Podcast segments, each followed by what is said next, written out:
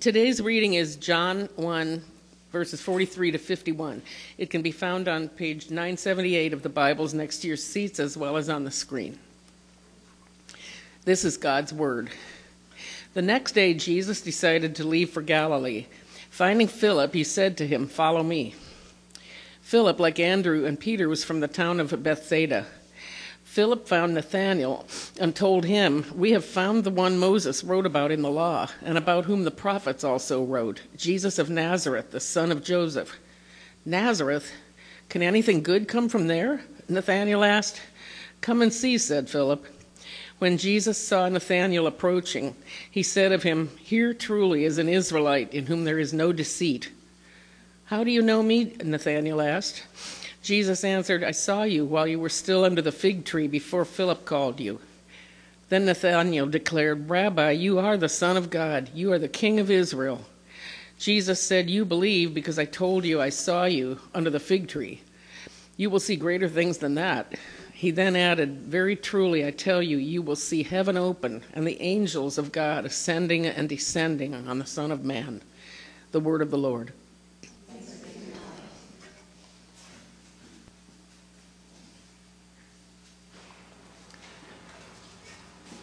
So the sermon comes with two warnings at the beginning, which uh, every good sermon does. Uh, so the first is I'm going to be reading a lot more of this one than normal. Um, I want to be more, a little bit more careful with what I say. Uh, it also helps me get through it a little bit faster, so it's a win-win. Um, and secondly, um, I'm, we're going to put up a meme in a second on the screen, and you might at first laugh at the meme, and I want to tell you don't do that, because you're going to feel bad about it in a little while.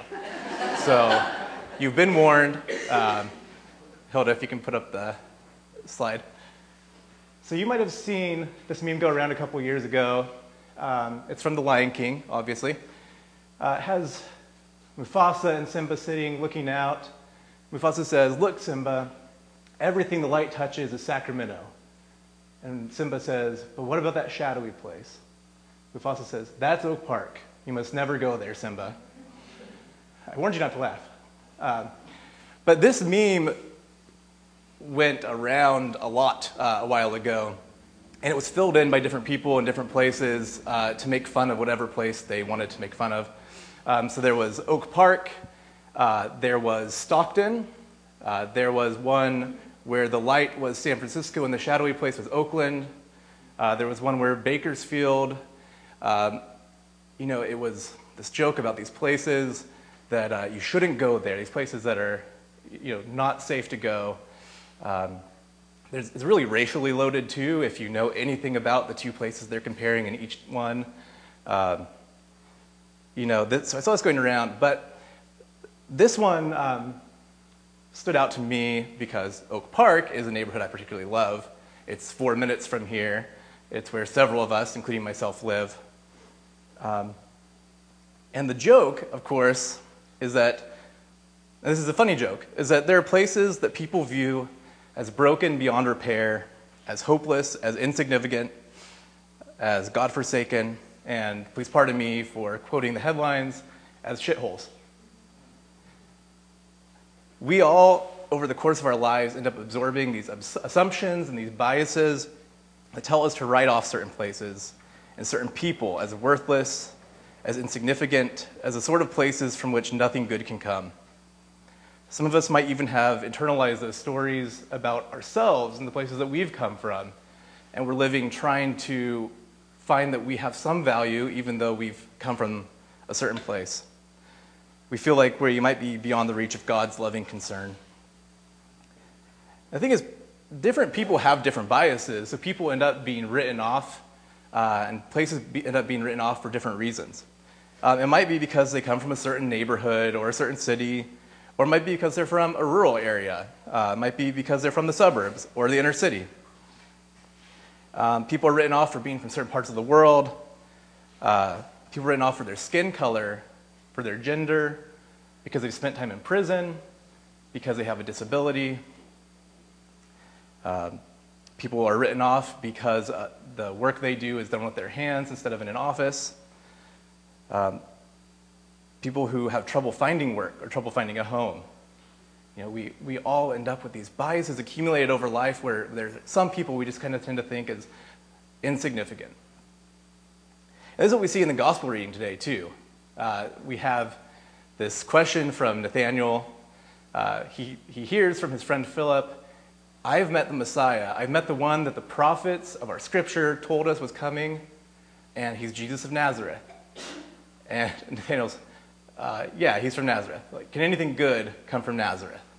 You know, he has he has this whole, just like our biases that we get, uh, our own assumptions, he has an assumption that Nazareth is not the kind of place the Messiah comes from.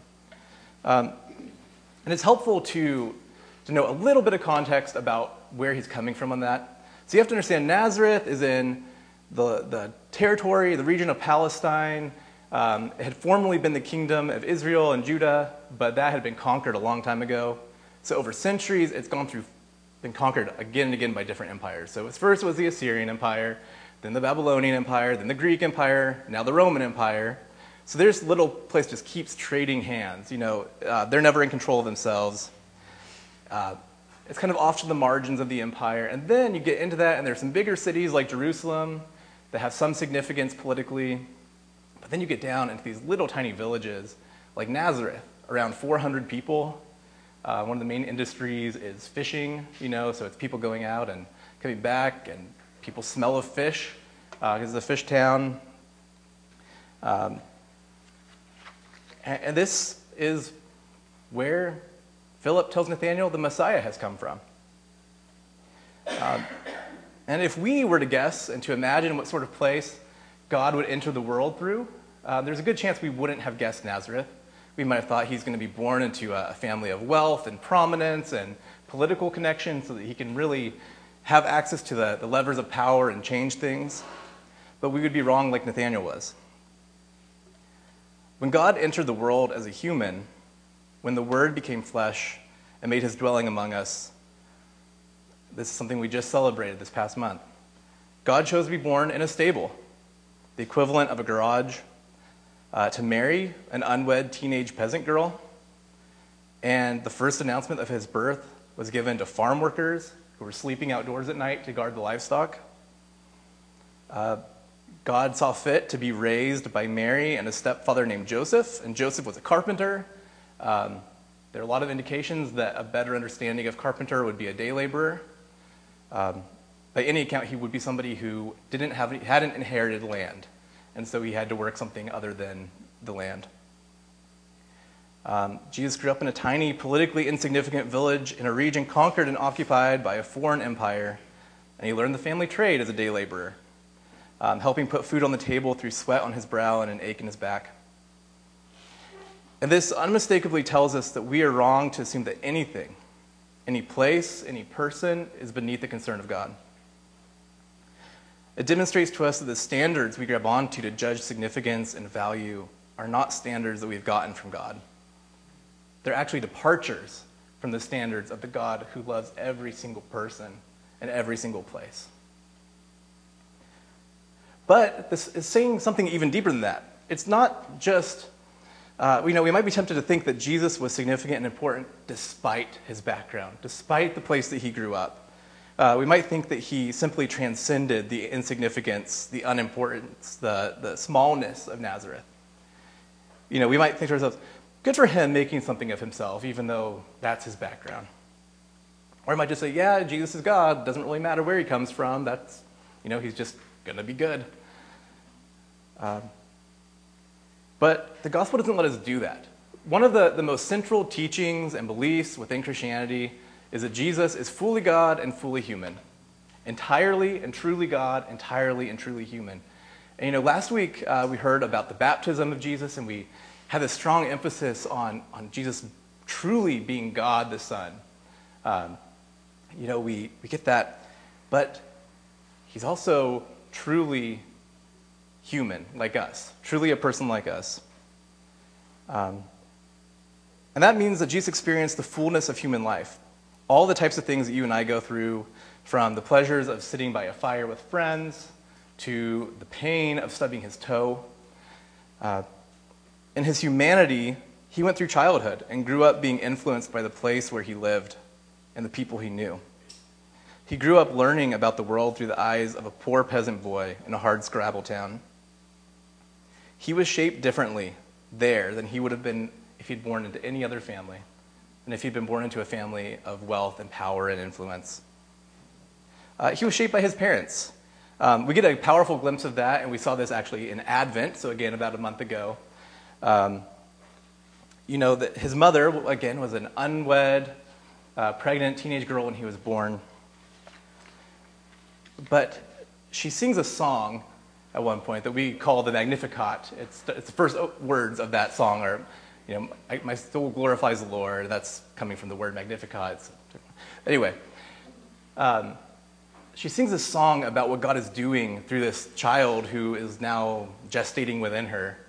And she sings about, you know, the, the, the rich will be sent away empty and the hungry will be filled. Uh, the high up will be lowered. The, those who are low down will be raised up by the Lord.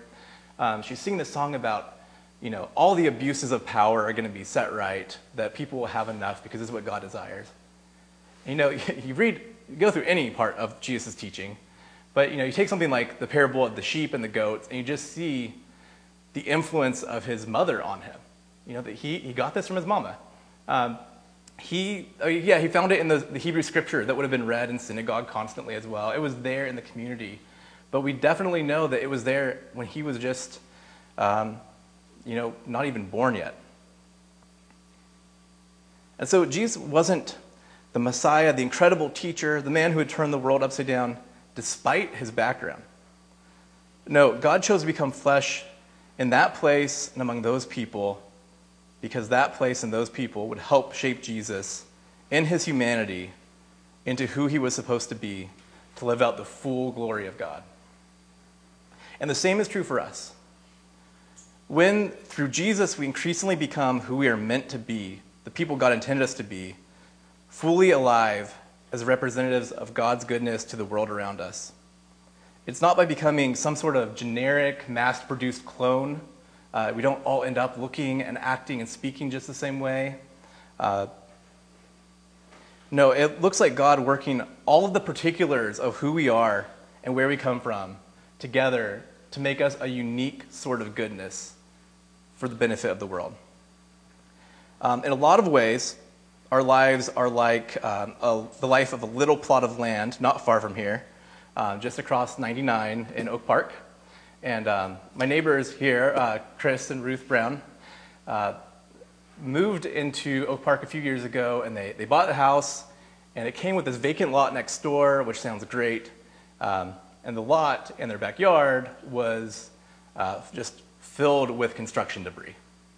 Uh, it had been mistreated by previous residents, effectively serving as a dump, um, filled with gravel, bricks, concrete chunks, rebar, paving stones, it, you know, that kind of thing. That it was, it was damaged and it was dangerous. Um, it was left worse off than it had been before because at one point it was an oak savanna. And now it is a collection of construction garbage. Um, those who had lived there before had, they hadn't noticed or they had dismissed the value of the land. Uh, they hadn't seen it as important or significant, and so they abused it. And I think, uh, who among us can't relate to that land in some way? Um, who hasn't been mistreated and hurt by others, and maybe even done damage to ourselves, because we were mistaken for insignificant and beneath the, the importance of love. Um, when Chris and Ruth moved in, though, they saw potential in the place, and they loved it. I don't just mean they felt affection for it, but that they actually embodied love for the place um, by working to rehabilitate it. Whereas others had seen the land as a void to be filled with their trash, the Browns could see it for its particular character underneath all the damage done to it. They could see the potential for it to be healed and restored. And so they got to work, um, not by treating the land still as if it doesn't have a particular character. They didn't say, you know, let's just, you know, I like a nice Midwestern manicured lawn, and so we're going to drop that right here, even though this isn't fitting for this place. You know, they didn't just impose a new, a brand new identity onto it.